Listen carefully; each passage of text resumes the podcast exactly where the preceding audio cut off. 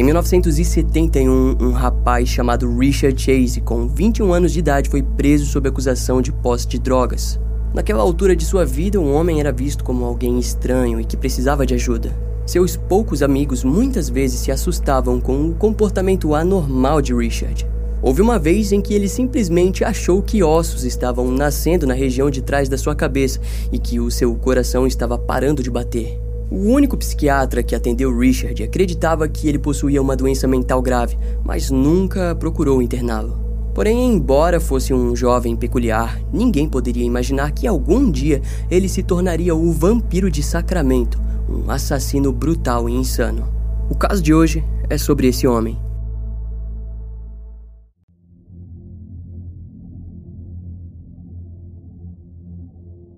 Um homem chamado Ambrose Griffin possuía 51 anos quando, no dia 29 de dezembro de 1977, retornou de um dia de compras no mercado da cidade de Sacramento, na Califórnia. Ele e sua esposa chegaram em casa após fazerem as compras, abriram o porta-malas do carro e começaram a levar as compras para dentro da residência. Em um momento, Ambrose estava com dois sacos de mantimentos e sua esposa levava um saco de batatas até a cozinha. Ao retornar, o homem de meia idade simplesmente caiu do lado do seu veículo. Devido à idade, a mulher imediatamente acreditou que se tratava de um ataque cardíaco ou algo parecido. No entanto, ao se aproximar, percebeu que na verdade Ambrose havia sido baleado. A ocorrência foi rapidamente atendida e pouco depois a arma usada no ataque foi dita como uma calibre 22. Infelizmente, Ambrose acabou morrendo no local. Daquele modo, um dos filhos do casal, que estava presente próximo ao ocorrido, testemunhou que no dia do ataque notou um homem com um rifle andando próximo do bairro. Ele o seguiu e anotou sua localização. As autoridades bateram na porta do homem, mas o rifle em questão que ele portava não era um calibre .22. Algumas horas depois do ataque aleatório, a polícia registrou mais um evento parecido. Um garotinho de 12 anos que andava de bicicleta no mesmo bairro alegou ter sofrido uma tentativa de assassinato. De acordo com a criança, um homem de cabelos castanhos de aparentemente 20 anos atirou em sua direção de dentro de um Pontiac marrom. Especialistas o botaram sob hipnose e assim conseguiram o número da placa do veículo como 219EEP. Contudo, não havia registros daquela placa. Para as autoridades, o criminoso era inteligente o bastante para trocar a placa do seu veículo antes de sair por aí disparando aleatoriamente em civis. No dia seguinte aos ataques, a equipe de reportagem local encontrou duas cápsulas gastas na calçada próxima da residência de Ambrose Griffin. O achado foi questionado, pois ficou nítido que as autoridades investigaram muito mal a área do atentado. Além disso, foram os jornalistas que informaram à polícia que vizinhos estavam reclamando de que um carro suspeito estava sondando a área no momento do ataque. Assim, uma testemunha relatou que no dia anterior ao ataque também havia sofrido uma tentativa de assassinato. De acordo com ela, um som de disparo ecoou próximo da sua casa e logo notou que o alvo tinha sido ela mesma. As autoridades investigaram a residência e encontraram um projétil de calibre 22. Em análises, foi descoberto que aquele disparo tinha sido feito pela mesma arma que matou Ambrose Griffin. Porém, nas próximas semanas, as investigações permaneceriam estagnadas. Foi assim até que Gianna Layton esbarrou com um jovem estranho tentando entrar em sua casa na rua Burns, a mulher caminhava pela rua quando se deparou com a cena. Ela o flagrou tentando abrir a porta do pátio e em seguida indo em direção às janelas da residência. Ao que parece, o garoto só não entrou em sua casa devido às trancas resistentes. Curiosamente, Jana se aproximou dele para questioná-lo, mas foi respondida por um olhar vazio. Mais tarde, ela relatou que o jovem olhou no fundo dos seus olhos por um breve momento e depois acendeu um cigarro e saiu andando para fora do seu quintal. Também seria descoberto que há alguns minutos desse evento, Robert e Barbara Edwards estavam descarregando as compras do carro quando ouviram um barulho estranho vindo de dentro de sua casa. Ao entrarem, notaram que alguém desconhecido começou a correr dentro da residência. Robert então ouviu o barulho da janela e decidiu correr para trás da casa, onde se deparou com um jovem desarrumado. Ele tentou segurá-lo, mas o jovem foi ágil o bastante para se afastar do homem. No entanto, uma perseguição se iniciou até que Robert perdeu o garoto de vista, depois que o mesmo pulou uma cerca. Depois que as autoridades foram chamadas até a residência dos Edwards, eles ficaram pasmos com a descoberta. Durante o tempo em que o casal estava ausente, o invasor roubou alguns objetos de valor, urinou em uma gaveta de roupas recém-lavadas e defecou na cama do filho do casal. O horror, no entanto, não terminou por aí. Infelizmente, naquele dia, um invasor fugiu de Robert Edwards, mas encontrou a casa na Tioga Way, de número 2360. A residência pertencia a Teresa Valen, de 22 anos, que estava grávida de três meses. Quando a jovem grávida tirava o lixo para fora de sua casa, ela foi surpreendida a tiros pelo sujeito na porta da frente. Ela acabou sendo atingida na mão e no pescoço. Por fim, um último disparo atingiu o crânio de Teresa. Assim que a mulher caiu, o atirador se aproximou do corpo e disparou mais uma vez em sua têmpora. Ele então arrastou o corpo até o quarto e voltou para pegar uma faca de cozinha. Aquele ataque durou alguns segundos e nenhum vizinho parece ter ouvido. Fato é que quando o marido de Teresa, David Valen, retornou para casa, ele se deparou com uma cena brutal e triste. Sua esposa estava deitada próxima da porta de costas. O suéter que Teresa vestia tinha sido puxado sobre seus seios e sua calça e calcinha abaixo dos seus tornozelos.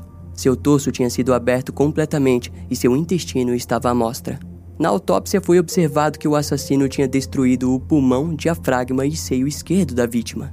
O ato mais brutal foi a quantidade exagerada de sangue encontrado no banheiro da casa. Ao que parece, o assassino havia usado um pequeno pote de orgute para beber e espalhar o sangue da mulher no local. Além disso, fezes de animais foram encontradas na boca da vítima.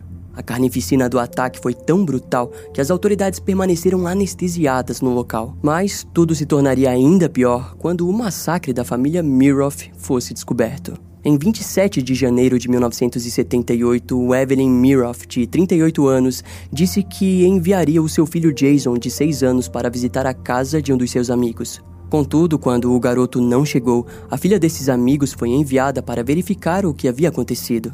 Ela chegou à residência e notou que estava toda fechada. Quando os vizinhos tomaram ciência da situação, eles entraram na residência. No local, encontraram o corpo de Danny Meredith, de 51 anos, e o amigo de Evelyn caído no corredor com um tiro na cabeça. A polícia foi chamada e um cenário familiar se apresentou. Evelyn foi encontrada nua na cama do seu quarto com as pernas abertas e com o seu abdômen estripado. Os investigadores deduziram que a mulher foi surpreendida durante o banho e levada até a cama onde foi brutalizada. Os detalhes dos crimes são ainda mais hediondos e por esse motivo evitaremos detalhar muita coisa por respeito à vítima e ao público do canal. Mas, como o último detalhe que demonstra o grau de perturbação do assassino, um dos seus primeiros atos foi sodomizar a mulher com a própria faca que viria a matá-la. Depois da carnificina, ele também cometeu necrofilia. Ao lado da cama, o corpo do filho da vítima, Jason, foi encontrado com dois tiros na região do crânio. Em toda a cena do massacre, foram encontradas marcas de sapatos. Mais tarde, elas foram comparadas com as encontradas na cena do crime de Teresa Valen. Uma testemunha de 11 anos disse ter visto um sujeito jovem e estranho próximo da casa por volta das 11 horas da noite do dia anterior.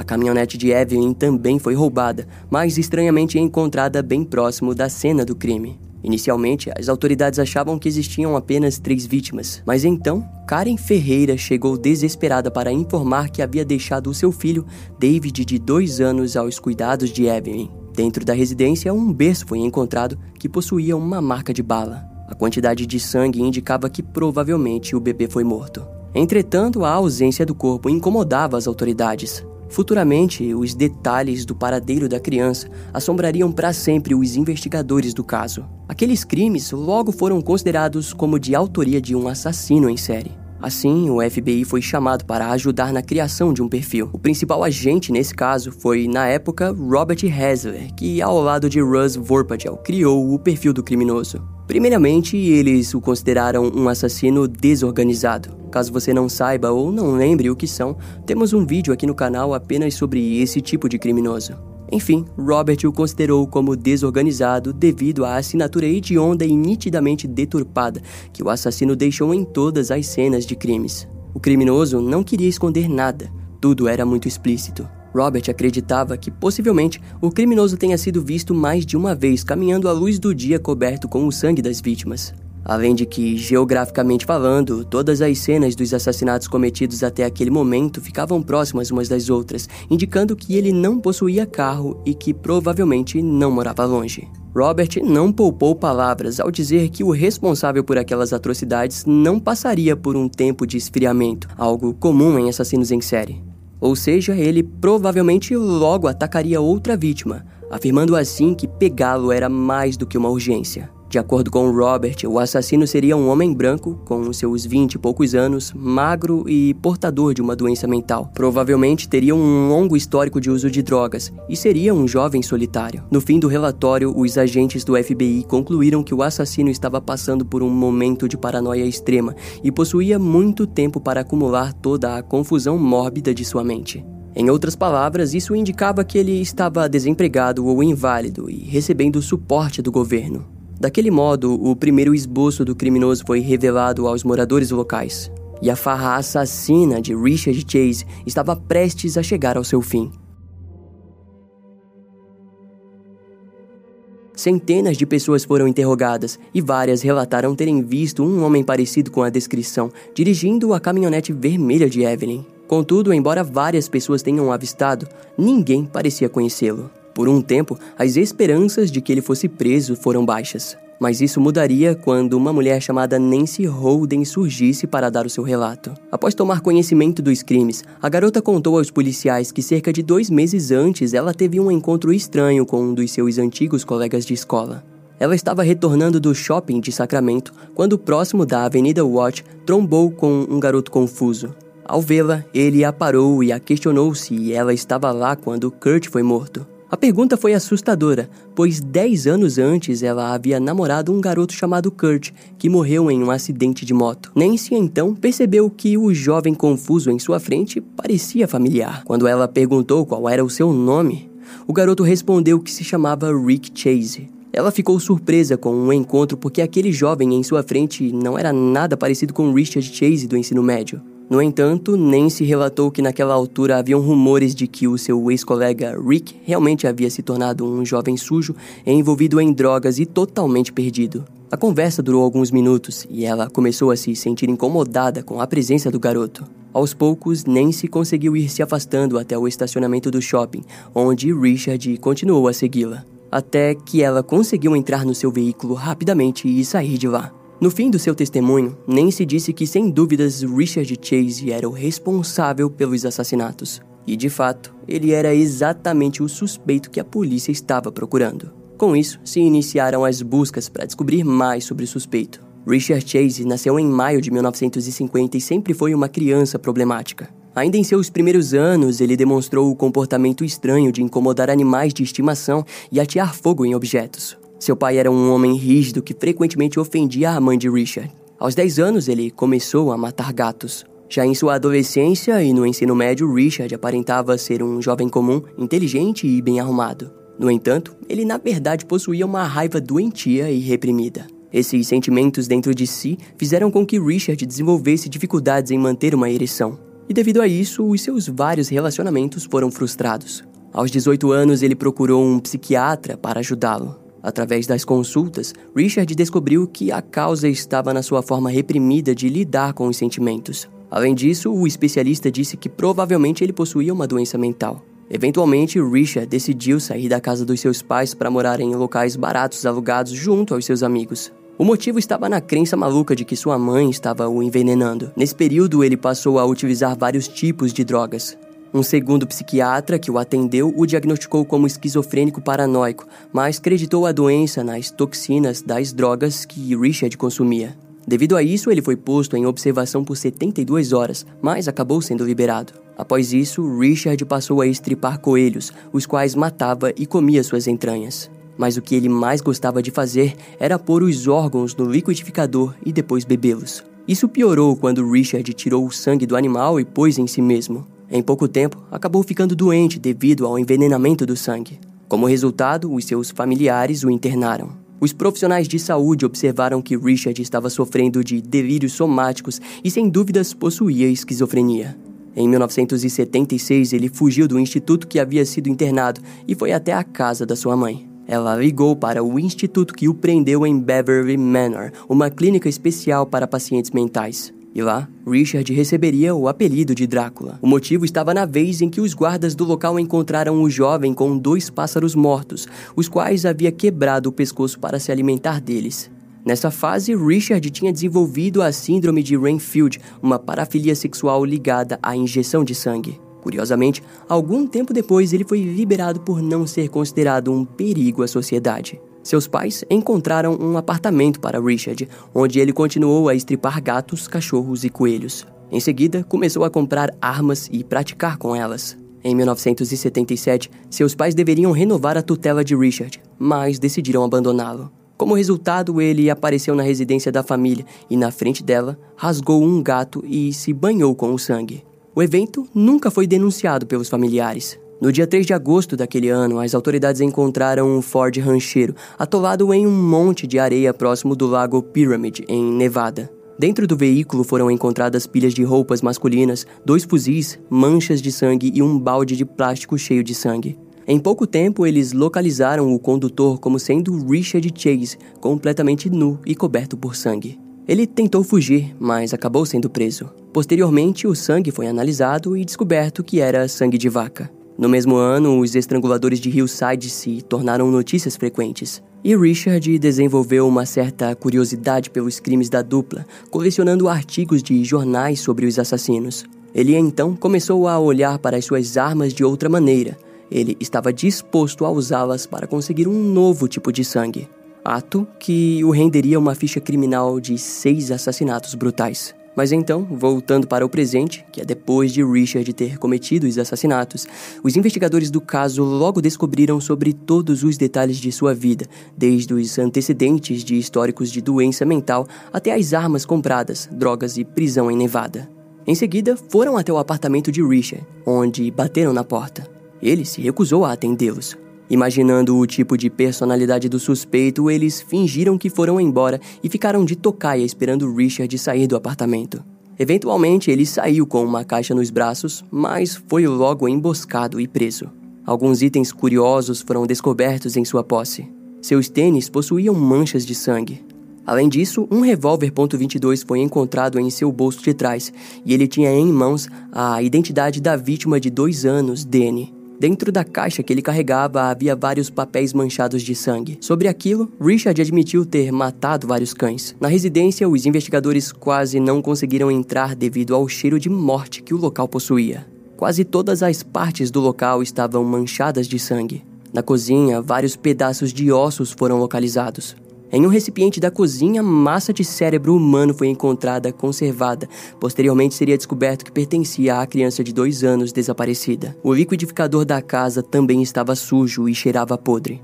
No calendário, a polícia percebeu que sempre estava escrito hoje em todas as datas em que os assassinatos aconteceram. E curiosamente, além dos já cometidos, havia mais 44 dias assinalados para que fossem usados para matar alguém.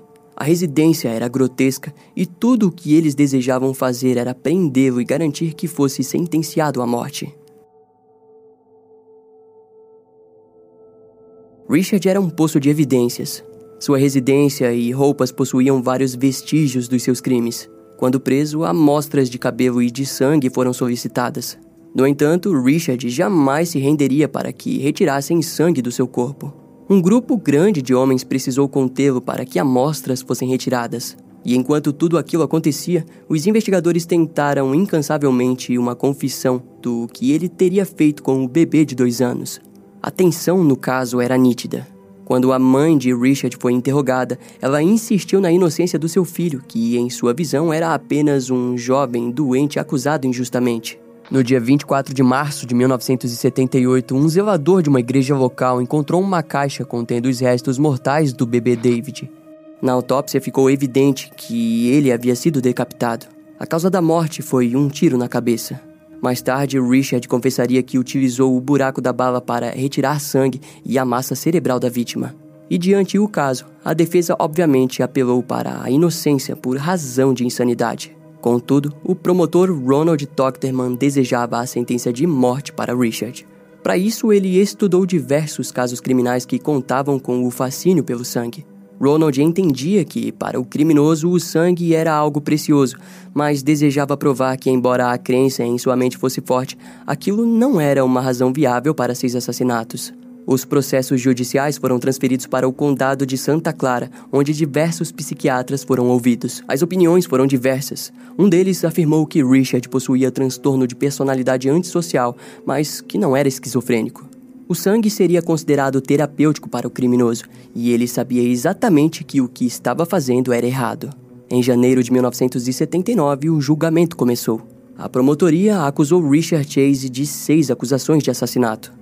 Eles foram perspicazes ao apontar várias vezes que, no dia dos assassinatos, o criminoso costumava vestir luvas, indicando que ele tinha consciência de que não desejava ser preso. Foram ao total 250 provas de acusação. A primeira testemunha foi David Valin, marido de Teresa Valin, que foi brutalizada por Richard. No tribunal, os detalhes dos crimes chocaram a todos presentes. Vale ressaltar que, devido à magnitude do caso, o processo foi transferido para outro condado, onde o júri sequer havia ouvido algo sobre as investigações. No dia do julgamento, Richard estava ainda mais magro do que no dia em que foi preso. Como técnica de defesa, o criminoso se posicionou a respeito. De acordo com ele, durante os assassinatos, a sua consciência se dissipava. Além disso, descreveu toda a sua infância e admitiu ter bebido o sangue de Teresa Valen. Sobre o bebê David Ferreira, Richard explicou diante a todos que em sua mente a criança para ele era outra coisa, mas parou por aí. No fim, o criminoso lamentou pelos assassinatos e culpou o seu comportamento homicida como origem no fato de que não conseguia fazer sexo com garotas quando era adolescente. A defesa procurou evitar a pena de morte para o criminoso, retornando na alegação de que ele era insano. Em contrapartida, a promotoria alegou que Richard era um sádico sexual e que sabia exatamente o que havia feito. O júri precisou de apenas cinco horas de deliberação para, no dia 8 de maio de 1978, o considerar são e sentenciá-lo à morte na Câmara de Gás. E após o julgamento, Richard foi enviado para a penitenciária estadual de San Quentin. Nos anos seguintes, o FBI procurou pelo criminoso para entrevistá-lo. O agente a ser enviado para esse trabalho foi Robert Hasler, o mesmo que havia participado da caça pelo criminoso. Em seu livro, o agente descreveu vários detalhes do que o criminoso o contou sobre a sua vida. Segundo Richard, todos os assassinatos que cometeu foi com o objetivo de preservar a sua própria vida. Na entrevista, ele contou que estava sendo envenenado por uma saboneteira. Richard explicou que todos têm uma saboneteira em casa e se você levantar o sabonete e ele estar seco embaixo, significa que está tudo bem. Mas caso esteja pegajoso, é porque você foi envenenado e que o veneno do sabonete faria o sangue virar pó. Além desse absurdo, Richard compartilhou que foi perseguido por nazistas e por OVNIs. Em uma das entrevistas, o criminoso até mesmo trouxe um pouco de macarrão da prisão para que Robert levasse até o laboratório para que analisassem, pois para ele eram venenosos. Conforme as entrevistas aconteciam, os psiquiatras da prisão e o próprio agente perceberam que os outros criminosos estavam entrando na cabeça de Richard. Eles o estimulavam para que ele tirasse a própria vida. Eventualmente, ele foi enviado por um tempo para um hospital psiquiátrico, mas logo retornou para São Quentin até que no dia 26 de dezembro de 1980 o corpo de Richard Chase foi encontrado morto em sua cela. No local foi encontrada uma nota de suicídio. Normalmente, todos os dias Richard tomava uma dose diária de Cinequan para suas alucinações e depressão. Na nota, o criminoso contou que acumulou os remédios por alguns dias até ter o necessário para uma overdose. E a causa da morte, de fato, foi uma ingestão tóxica. Na autópsia, nada de incomum foi descoberto. Após a sua morte, algumas críticas surgiram por parte de um dos psiquiatras da prisão, que disse que ninguém realmente se preocupou com o criminoso. Mas ao fim, até os dias de hoje, Richard Chase é usado pelo FBI para explicar as características de um assassino desorganizado. Esse caso vai ficando por aqui. Eu espero que você tenha gostado. Não esquece de me seguir nas outras redes sociais. Meu Instagram é brian.m, com dois M's, E-M-M-E. E não deixe de conhecer o meu canal no YouTube com os episódios mais recentes que irão demorar um pouco mais para vir aqui pro podcast. Eu vou ficando por aqui, até a próxima e tchau.